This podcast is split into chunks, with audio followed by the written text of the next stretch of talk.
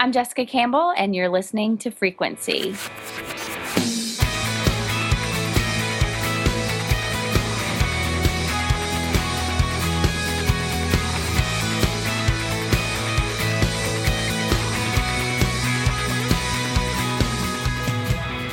Good day, everyone, and welcome to another episode of the Frequency.fm podcast. We're glad you're back with us, and I get the opportunity, the great opportunity, to hang out with Joe Brookhouse yet again. How are you doing, Joe?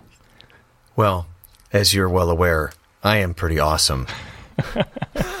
and if people really knew uh, where you are right now, that I can see that no one else can't because we're on video Skype, and there's boxes of Tupperware crap behind you on a shelf. I have no idea what's in there. It looks like cable. You're in your garage um, recording. I, I am in my garage. And what's great is this is where I interviewed Jessica Campbell. Hmm. And this is also where I interviewed Matt Mikalatos. And if you don't know who he is, then uh, you you will know um, in the in the not too distant future, uh, as I recorded that uh, just last week. He's an author who just came out with a new book called "The First Time We Saw Him." Mm, so cool. It was good good conversation, and that'll be a fun one to share. And plus, he's local to me. He's uh, in Vancouver, Washington, where I work. Ah. And ironically, we recorded that one um, with me in my garage and him in his basement while the teenagers were upstairs yelling. It was great. And you couldn't have like gone to a restaurant and stuck the recorder in between you. Um, well, that would have worked. That was actually the initial plan, but I had forgotten that Sammy, who's the five-year-old, mm-hmm. was done with school for the year and had the week off and Vanessa and I had to split the week.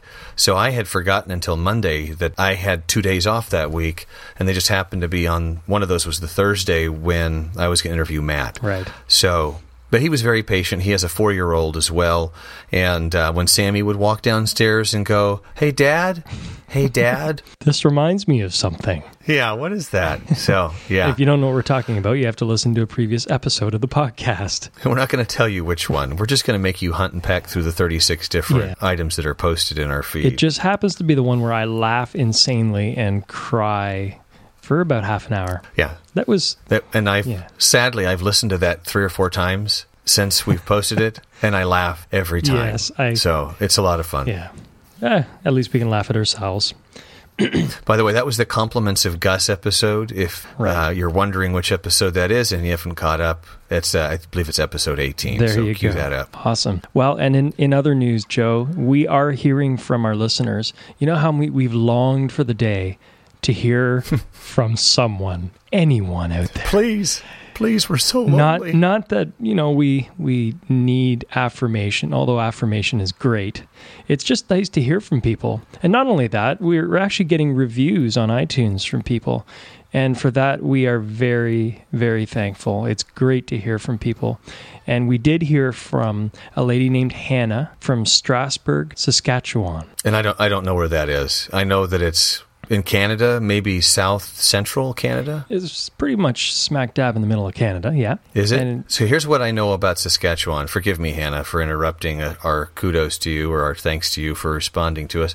I was at Expo 86, the World's Fair in 1986 in Vancouver, uh, British Columbia, and one of the uh, one of the um, what do you call those booths or whatever? yeah displays yeah the, one of the displays that I went to was for Saskatchewan, okay. and it was actually I remember it because it was cool. Mm. But that's all I know. Well, and I'm from Canada, born and raised in Ontario, but now I'm in the East Coast. But I do know enough about it that it's flat there, that they probably have tornadoes. They have some interesting weather, but I believe that town is a very small town.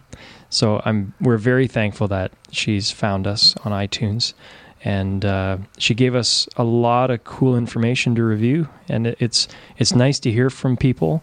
And we don't expect it to be all good and uh, but we'd appreciate some good. Uh, but it was just nice to hear from her. Good to get feedback. The only way we're going to get better with this is to actually hear from people. So we appreciate it, and um, we do respond to every note or Twitter message or Facebook um, response that we get. So thank you for contacting us. Thank you, Hannah. We appreciate that, and even the uh, the minor admonishment that was included within that. We uh, we we learn, we grow, We take it to we heart. We become better. Exactly. We do. Yes. And I cried a little bit this morning, to be honest. But in all honesty, I mean, you know, you always look back at what you say and you do. I mean, I'm a pastor in a church and I preach uh, semi regularly. And um, there are times when I never want to hear the audio again. And there's other times when I Oh, feel like I hit a home run. But that's just the reality. Sometimes you're on, sometimes you're not. And uh, Absolutely. you know, we're the good thing about what we do is the whole podcast is essentially not about us. So Thank you. yes, we can all be thankful for that. Um, Yes. and be, because of that, we're going to move on Thank from you. us and uh, talk about who you interviewed recently, which is they're a new author, Daniel Hill. Yeah. Did you want to give a brief bio on Daniel Hill? Sure, and it'll have to be fairly brief. Oh, it's just interesting. Daniel Hill is a, uh pastor uh, at River City uh, Church in uh, the Humboldt Park neighborhood of Chicago, and but prior to that, he was with Willow Creek Community Church, which is a um, uh, a, a pretty sizable church there in the Chicago area. And he wrote a book called 1010 that came out just a few weeks ago. And it's just kind of cool how he and I engaged.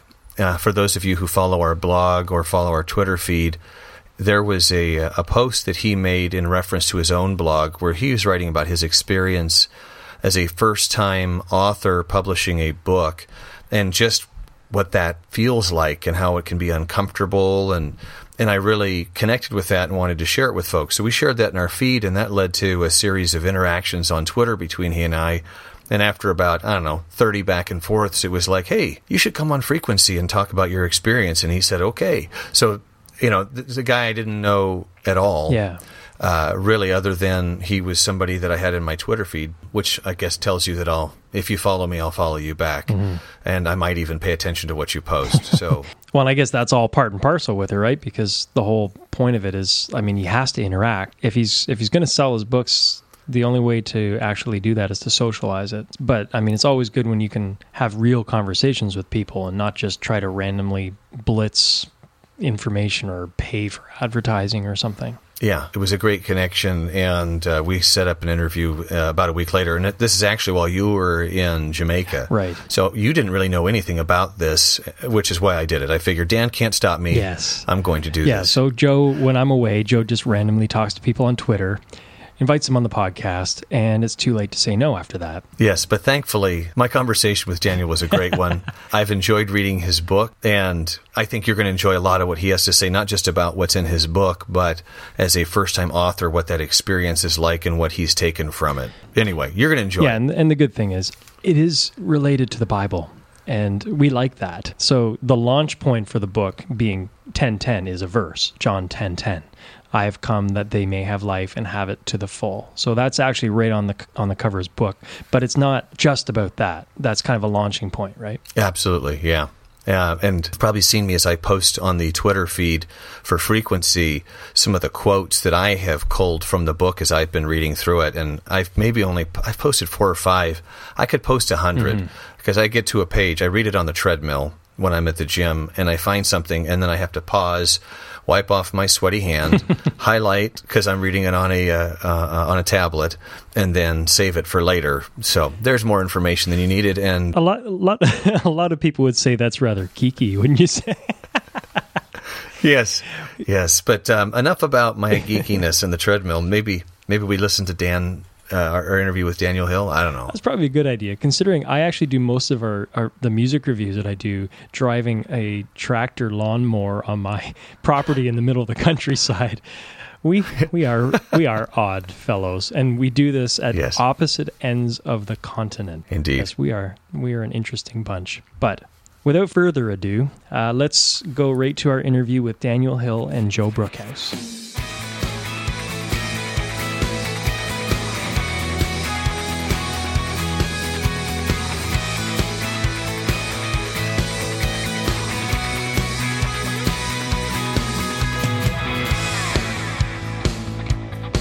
Hey, this is Joe Brookhouse. Welcome to the Frequency interview.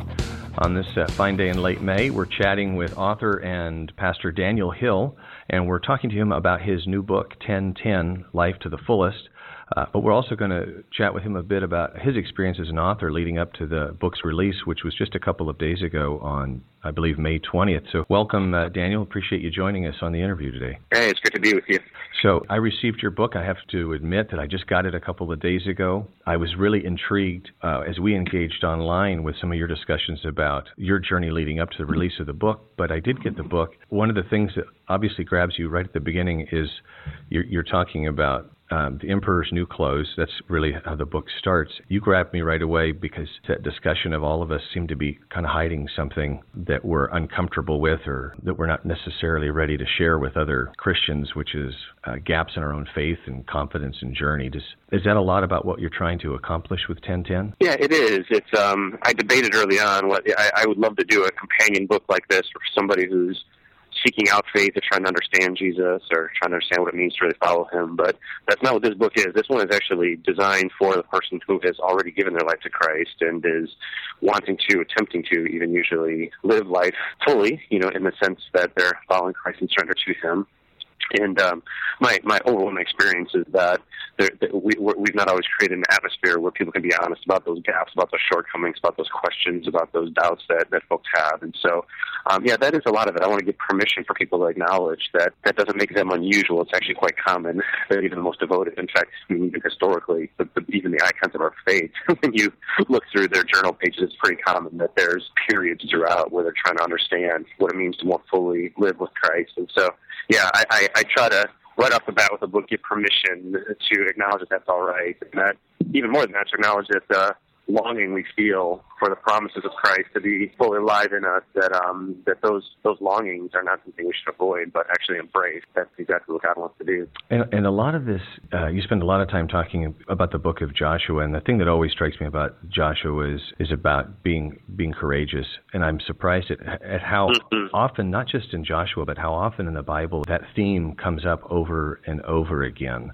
From your perspective, why is that kind of a, a key message in this book? Yeah, one of the trivia questions I come back to often in the book is the question, what is the most frequently repeated command in the Bible? And people are often surprised that fear not is the answer to that. And and so it's it's um, fear is not something that's kind of an isolated issue or something that you know a handful of people deal with.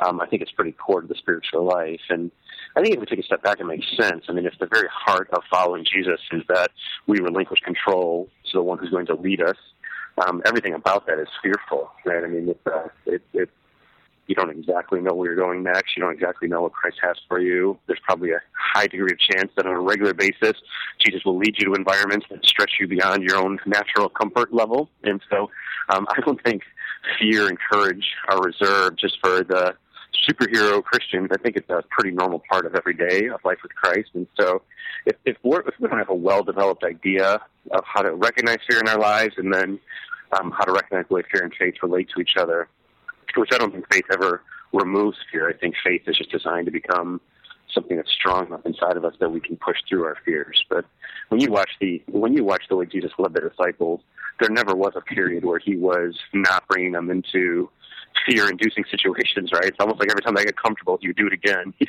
fall asleep on a boat, or walk in the water, or take them through zealot land, or whatever it would be. Things that ca- cause them to rely on Him in faith and move forward despite their fears. So I, I do see that as one of the pretty foundational elements of life in Christ. And and you, you have a great illustration of that in the book as you're talking about that that trip that you guys, six other people, took in the Amazon. Uh-huh. that that story it gave me a huge smile because I'm thinking about you falling off a cliff and the guy smiling the whole time. Not that you did fall off a cliff, but you know what I'm saying. Yeah, right. Yeah. And, and, so you kind of draw a parallel between Christ as the uh, the pioneer, yeah. and and this this guy taking you through the Amazon. Anyway, that's a great illustration. I just kind of throw that hint out to people that there's there's some great illustrations along those lines in 1010. The other thing that you that uh, you brought to mind for me uh, as you're talking about how uh, that faith will kind of help you uh, overcome some of that fear, lead you to places that you didn't ever expect to be. You use yourself as an example of that. As you, I believe, you started out uh, your career at an internet startup. Uh huh. Yes. And then you have this journey that, that brings you. Uh, and what's the name of your church? Forgive me. Uh, Willow Creek. Oh, yeah. No, it's fine. It's River. Yeah, Willow Creek is where I worked in my twenties. It's a large mega church out in the suburbs of Chicago, and then now I pastor church in the city of Chicago called River City Community Church. So, so tell me about how did you get from that point of this internet startup all the way through to where you're at today, and and where did uh, how did God lead you along that? Well, um, it's always hard to tell those long stories in a short way, right? But so so the the, the quick version. I, I mean, I grew up around church. My father was a pastor actually, and so I knew church well. Um, I thought I was more drawn to the business world, and so I worked full time through college and took classes at night, and then joined up with an internet startup company after college, and then ended up doing my own thing for a while and that's when I got involved at Willow Creek, and uh, they were very instrumental in um, helping me rejuvenate my faith and sense this call of God to, and, and for me that ended up meaning shutting down this business venture I was doing. And then I'm, I, I was hesitating when I tell that story because I, I feel I feel like it gives into one of the common temptations. Like I, what I'm not saying by that is that the more noble thing to do is to leave the business world and go into the ministry world. It's just for me that was the path I, I was the reverse. I wasn't looking to get out. I was looking to stay in the business world. So for me, yeah. that was a big fear thing to step away from what I knew and what I was good at. Um, but I don't think that's. I mean, I think we need courageous people in every sector that are following Jesus. But then that, that path continued. I, I, I grew there during my 20s, but God really laid deeply on my heart some of the kingdom issues like race and poverty and justice and you know some of these really hard historic challenging kind of endeavors that come with, I think, following Jesus. And so that's what ultimately led then to this plant, church plant, and uh, um, kind of an inner city neighborhood of Chicago. And so I, it, it was just again a reminder that you know, the goal of Jesus in our lives is not to help us get to a point where we finally feel comfortable and settled. the goal right. of Jesus is to continue to keep a vibrant life, life faith where we're listening to Him, following Him, responding to Him, trusting Him. That He's leading us to places that will not only impact the kingdom on His behalf with, with Him, but also transforms us in the process.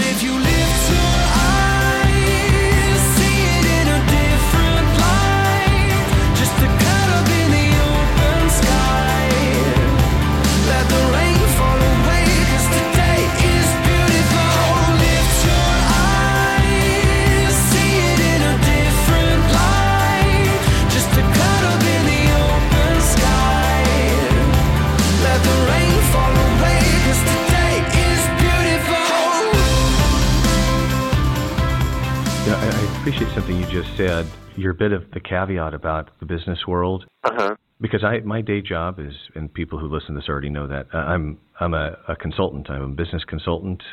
Uh, I, I, I'm very fortunate to work for a company that supports frequency as a ministry. But I recognize, and my, my company recognizes, that if you focus all of the church as just at a church or working for the church, then you're really missing out on the opportunity to fulfill that great commission. Plus, it's good as an artist to keep your day job until you're established. right. Yeah. Right. I, I think we do a disservice to what Jesus is doing if we if we compare professions. You know, it's it's it's. God, I, I think Jesus is leading people to be fantastic what they do, fantastic witnesses in every sector. And so the bigger point is that so there's sometimes certain things we move to more because it represents our own dreams or our own ambitions or our own agenda, and it may not be where Jesus is leading us. That's when it becomes problematic. But that that's so unique to each person's journey. You could never draw that with a broad with a broad brush, right? You have to. The point is that each one of us cultivates and listens for the, the, the voice of Jesus within our own life and follows him faithfully into whatever endeavor we sense he's calling us to. Well, and there's it's not like there's a template that we go, okay, well this person walked yeah. this path, therefore I, I know. We want it, but there's not. Yeah.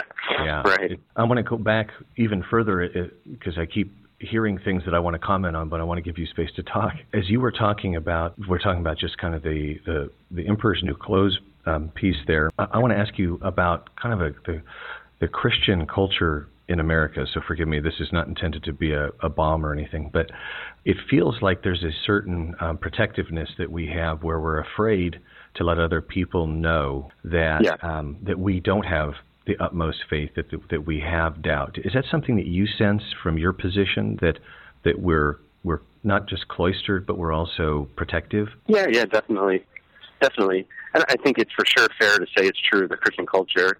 I, I think going to be. I mean, I just think it's a human thing. I mean, I think we we're, we're, we're fragile human beings, and we don't love admitting that about ourselves. But you know, I think we all have this kind of existential sense that we're not in control of very much, right? And so we, we hope that faith will be the thing that settles that for us. That once we place our faith in Christ, that you know, I don't, I don't have to worry about anything anymore. And so, I think there's just kind of a fragile human nature thing that that longs for that. And so I think sometimes what we do, we, we mistakenly talk about faith in Christ as something that permanently alleviates that. When I don't really think that was God's ever intent. I mean, we're, there's a lot of language, right, of being sojourners, foreigners, aliens here on earth, you know, where we're kind of in between worlds. And so the security comes from the fact that we're following Christ, but that doesn't that doesn't globally change that. It more kind of gives us a day-to-day reality of, you know, lo, I will, I will be with you always. I will never leave you. Right? Those are his final words to everybody. And so I think that's where the security comes from, is knowing that he's with us and that he's got us and that he's leading us.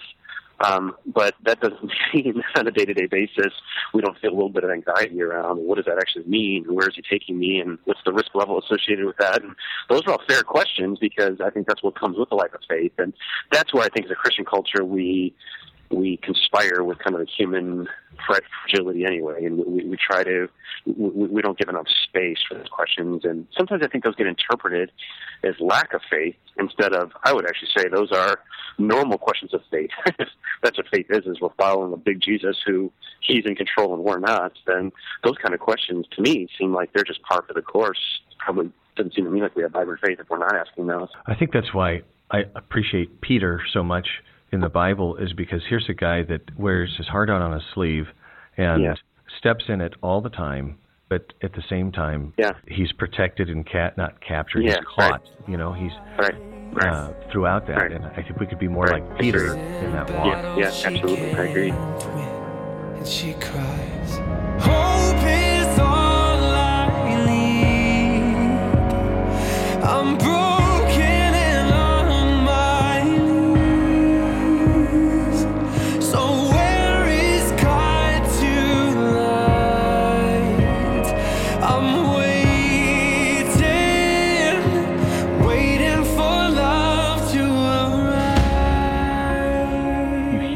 something a second ago, and I, I'm going to transition a bit over to talk about this series of blog posts, which is how I engaged with you initially. I, I saw that you had, were posting about this journey of getting this book out on the street, going through this promotional piece, and Yeah. I, I really appreciated you sharing that perspective. One of the things that you mention, I think there's three or four posts there, is you talk about an anti-marketing strategy.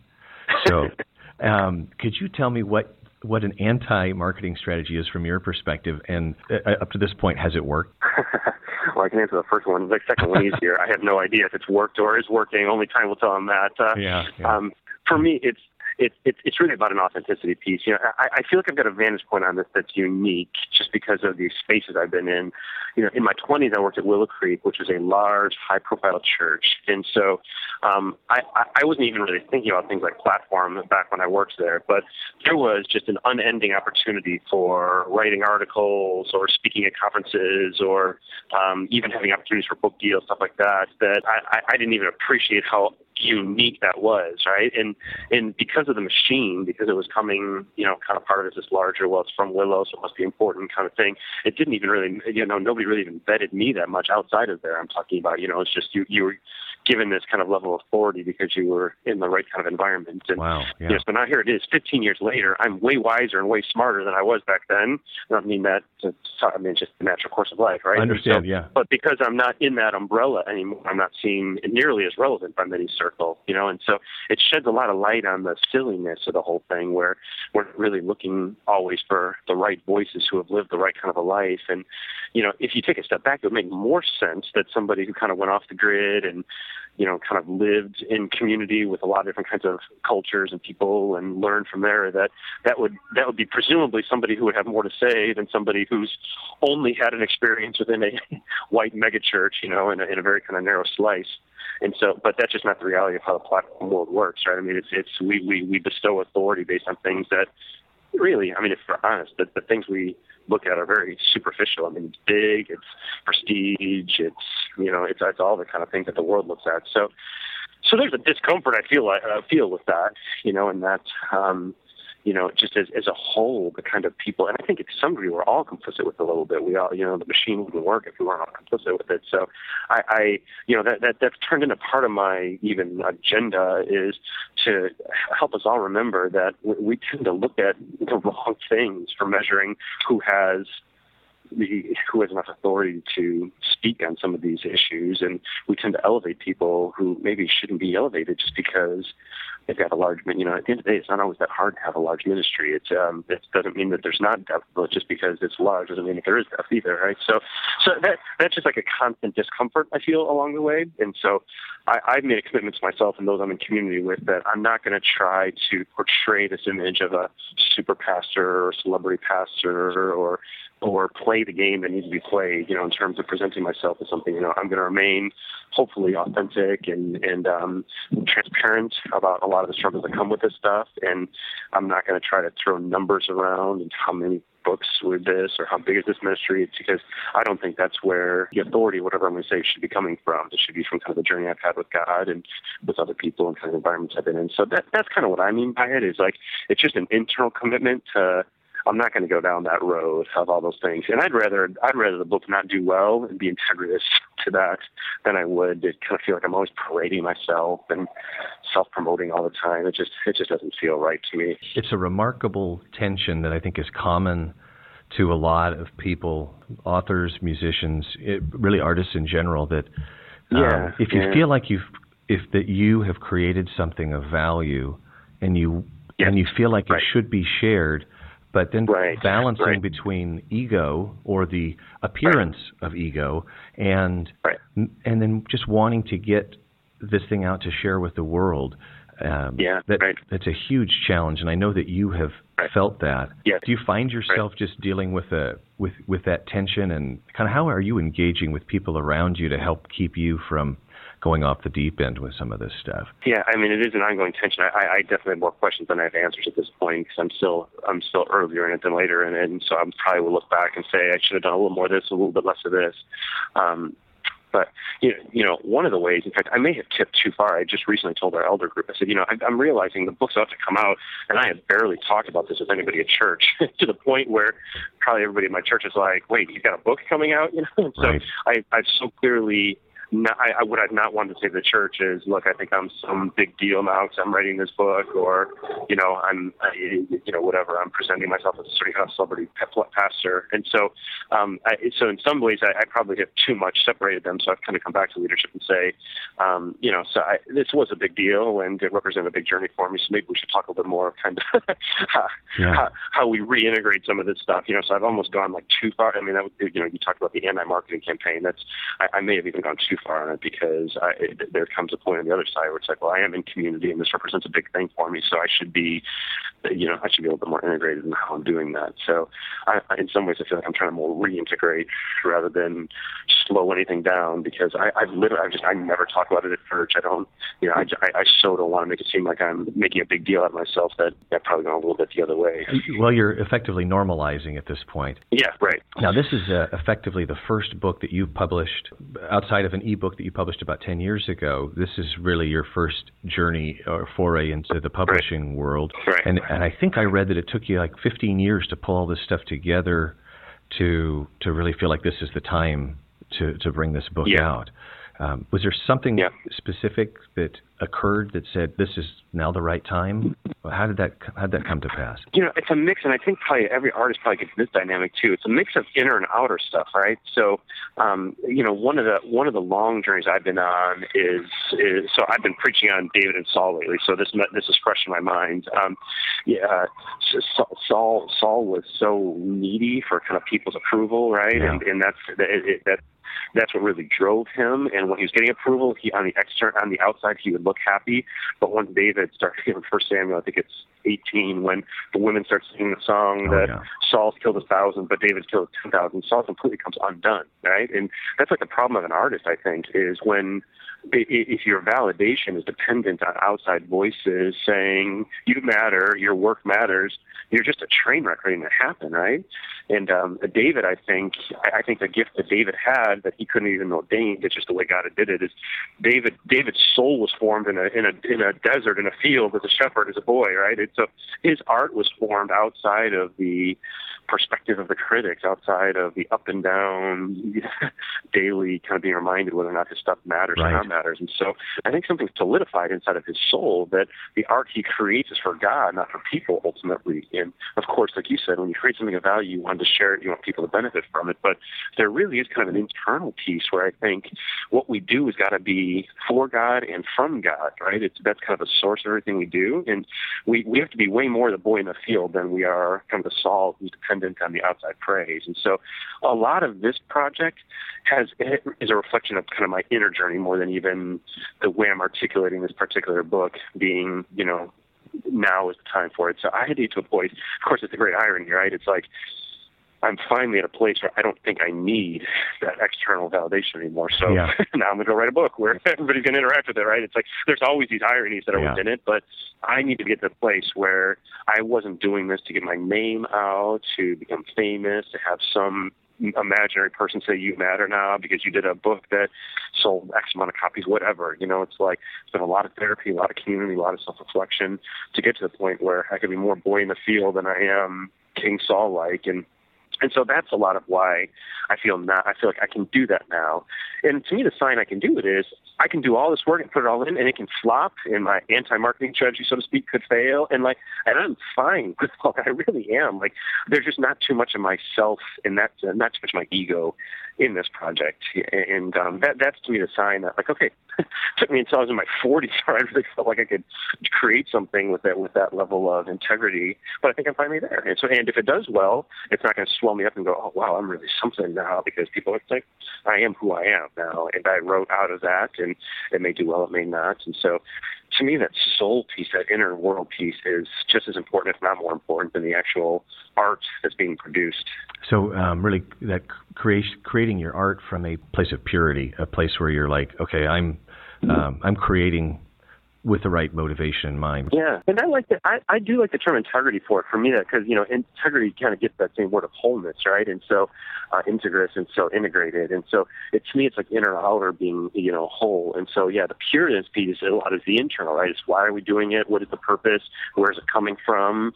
Like I think those are all things that inform artists, and uh, you know, and, and so I I've always got this image of David in the field.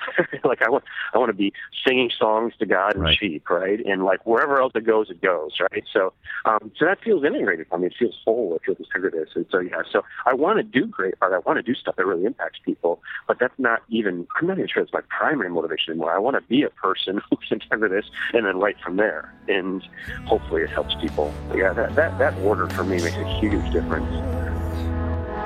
When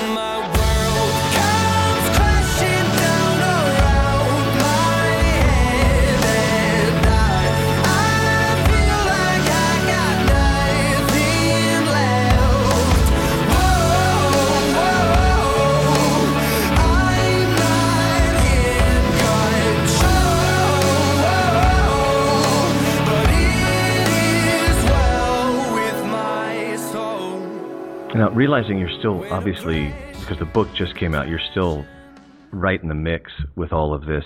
Do you have thoughts about where you go from here, regardless of the success of the book? Are you are, do you have thoughts about writing more, and uh, are, are you are you already working on the next piece? Uh, not, not in a real formal way. I've got three or four ideas I'm playing with. Um, one of the, you know, this is just a very personal thing. I, I don't know that it apply to anybody else's journey, but one of the, I wasn't even all sure all the reasons why God had called me to leave Willow and to start this church that was very much off the grid in terms of people knowing about it. But one of my mentors said a few years ago, she said, you know, I'm not sure you're ever going to have a big church just because the, the stuff you guys are doing is not what draws mega crowds, right? I mean, it's a pretty intense call, you know, to address just a lot of the power and privilege dynamics in society and really lay down lives for each other. And um, she said, but she said that the kind of community you live in, it's just so clear the way that it's shaping your understanding of God and theology and art and everything. And she said, I just, I just think that God is going to continue to bless the broader community through what you're learning as you sit under this community and um, that that really like I really felt like I heard God in that, and so um, so so my plan is to write forever. I think now, and I have no idea to what degree that will. Uh, you know, I, in a minimum, I mean, it's these things are always great inside our own community. When I write this stuff out, it creates kind of the opportunity for us to interact more clearly with things. And so I'm fine if it's even just in a smaller circle. But yeah, I think without question now, I mean, this, I'm not viewing this as any kind of vocational thing. This is just an expression of who I am. That as I learn kind of community I'm in, and you know, I've got the tremendous gift of having a really diverse body of folks who are speaking into all my thoughts and ideas. And so I think by the time that they get wrestled through, they're just so much better than when they had originally started. And so, yeah, I, I feel like I'm at the point where I feel like it'd be irresponsible for me to not do my best to continue to articulate those things along the way. And um, you know, whoever it helps, it helps. But I almost need to do that now just to to fulfill the call I feel God has put placed on me. And I have, I talk to a lot of a lot of artists and authors who basically are compelled to keep writing, whether they have Yeah. an outlet for that specifically. It's I woke up. This needs to get on a piece of paper, otherwise I can't function Right, today. right, right. I totally get that. Well, let me ask you just a couple more quick questions because I've, I've had you tied up here for about a half hour.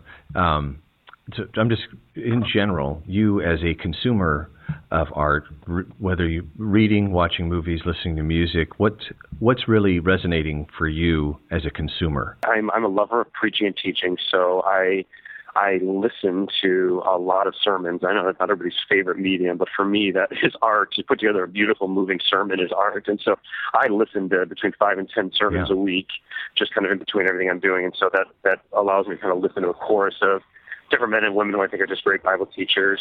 Um, I'm pretty deep in, in kind of what I'm specifically doing. I'm pretty deep in the realm of racial reconciliation and social justice, and those are arenas where um, kind of growing up in a white middle class environment, you know, I was kind of late to the game on those. So a lot of my reading I do is around that. So it's, it's sometimes it's pretty gritty. My my wife often jokes. Um, she's actually a reader of all the classics, so she jokes that if we're both sitting around at night, she's probably going to be reading something from Charles Dickens. And I'm probably going to be reading something about children in poverty. Right, right. That's kind of a picture of us right now. But um, that is just honestly a lot of where my my appetites lie is trying to kind of understand this this system kind of through the eyes of Jesus. So, so it's a combination of those things is where I where I spend a lot of my time reading and listening. Do you give yourself a break ever? Oh yeah, definitely. I mean, I think uh, yeah, I think that's a recipe for burnout. So I'm I'm pretty serious about always taking Sabbaths and uh, try to be very. I've got two little kids, so I try to be very present in the times I'm with the little kids. So um, yeah, I'm I'm uh, yeah, it's it's it's. I don't in any way feel like I'm putting myself in any kind of a overexposed position. I try to take it seriously when I'm in those modes, and then I try to try to enjoy when I'm not. Just in terms of how people will connect with you once they've uh, heard this interview, it seems like you're pretty active on Twitter. What's your Twitter handle? It's uh, at Daniel Hill. 1336. Is there any particular meaning behind 1336, or is it just the next available? Yeah, I should have got a better Twitter name back in the day. I, ne- I never paid attention to that stuff back then. But yeah, that's uh, for a long time. I one, you know, my, one of my handful of life verses is Acts thirteen thirty six.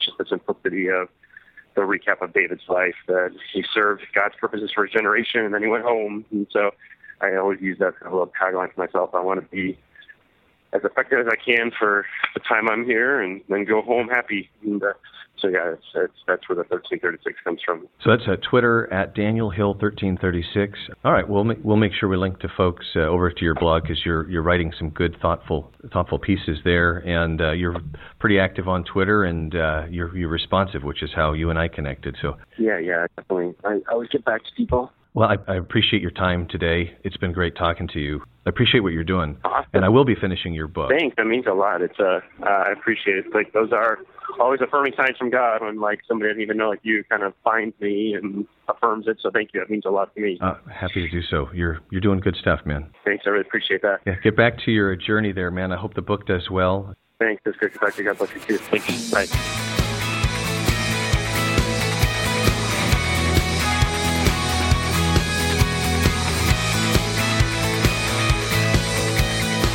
All right, welcome back. That was our interview with author and pastor Daniel Hill.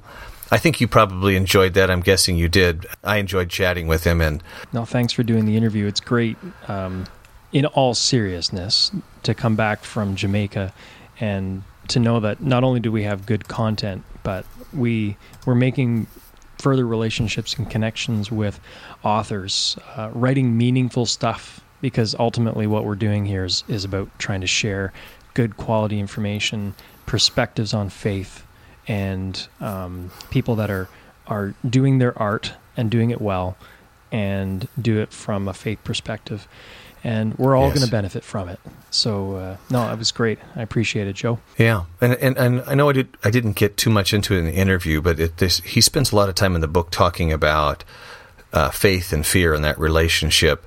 And as I think about artists, I think one of the things that gets in our way is our own security and our own fear that prevents us from stepping out. I know as a songwriter, there's a lot of stuff that I never shared because I was afraid of what that feedback might look like. And uh, so I was definitely convicted as I was reading the book as an artist. And I think uh, as, as an audience, this is a book you should consider picking up and and consuming if for no other reason than just his the way he discusses fear and how that uh, impacts us and how faith can pull us out of that.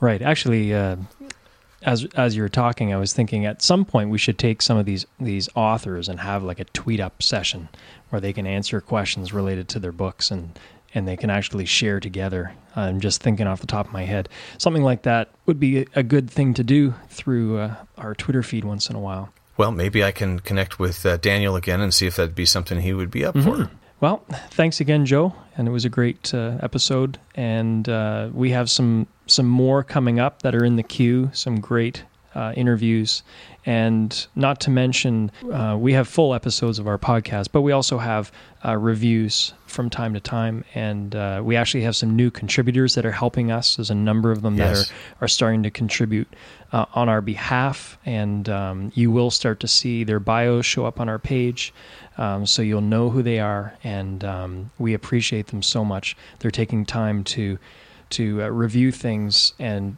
and share it concisely so that we can share it with you. So uh, look forward to more reviews and uh, interviews and um, audio reviews for those who are commuters and can't spend a lot of time on their computer. Yes, especially when you're driving. It's not a good idea Yes. to, to work your computer while you drive. exactly. So as we're uh, as we're wrapping up, a reminder that we'd love to uh, to have you uh, leave a review for us on iTunes. It helps people find us. We do think we're producing some good stuff here, and we like it to be discovered by other folks. Hannah was uh, gave us some great feedback, and we appreciate that. So we will be finding some swag and sending it her direction. And maybe my five year old will draw on a white T-shirt. We'll see how that works. there you go. yeah. All right, Joe, thanks for another great podcast, and we'll catch you next time. Until next time. Thanks, guys.